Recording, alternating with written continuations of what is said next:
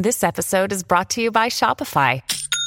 Forget the frustration of picking commerce platforms when you switch your business to Shopify, the global commerce platform that supercharges your selling wherever you sell. With Shopify, you'll harness the same intuitive features, trusted apps, and powerful analytics used by the world's leading brands. Sign up today for your $1 per month trial period at shopify.com slash tech, all lowercase. That's shopify.com slash tech. Welcome back. We have prison concerns, a shocking loss to the Alabama barbecue community, and a state Senate special election. My name's Ike Morgan, and we're down in Alabama.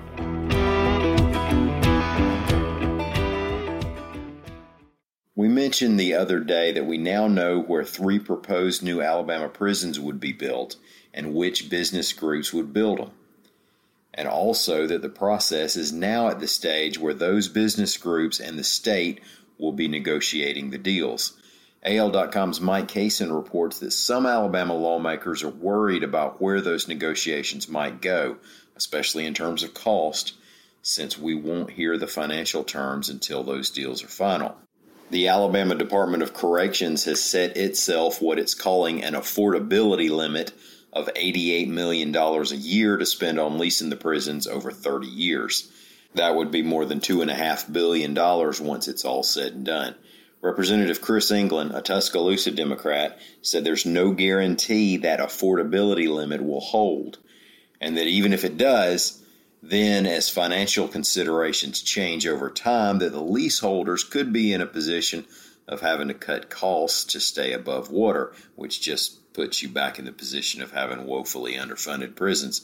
Also concerned is State Senator Greg Albritton, an Atmore Republican who believes that annual lease renewals may lead to high lease payments that'll take a bigger and bigger bite out of the state's general fund down the road. Now, in case you missed it, the three proposed prisons would be in Bibb, Elmore, and Escambia counties. Sad news from the food scene in Birmingham, Alabama. Mike Wilson, the founder and pitmaster of Saw's Barbecue, has reportedly passed away, reports AL.com's Connor Sheets. Connor got confirmation from one of the restaurants, but details were slow to come in, so you might check back at AL.com and AL.com slash life to see whether we have any updates. And what an impact on Alabama barbecue in such a short time. Wilson opened the first Saw's Barbecue in 2009, and now it has several locations in the Birmingham area, each with a slightly different theme Saw's Barbecue, Saw's Soul Kitchen, Saw's Juke Joint.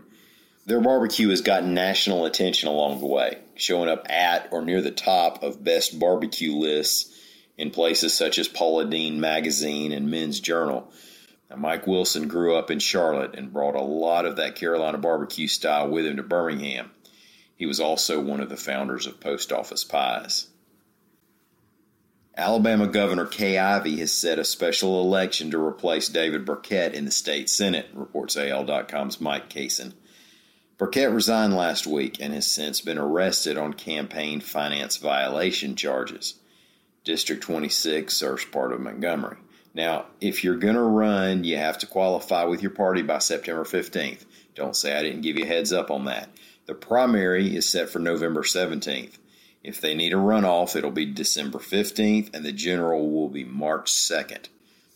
By March 2nd, COVID will nearly be eradicated, and we'll all have nothing but love for each other across party lines and everything. Don't say I didn't give you a heads up on that either. Thank y'all for listening. We'll be back here again tomorrow. Until then, stop by and see us anytime you can on the World Wide Web at al.com.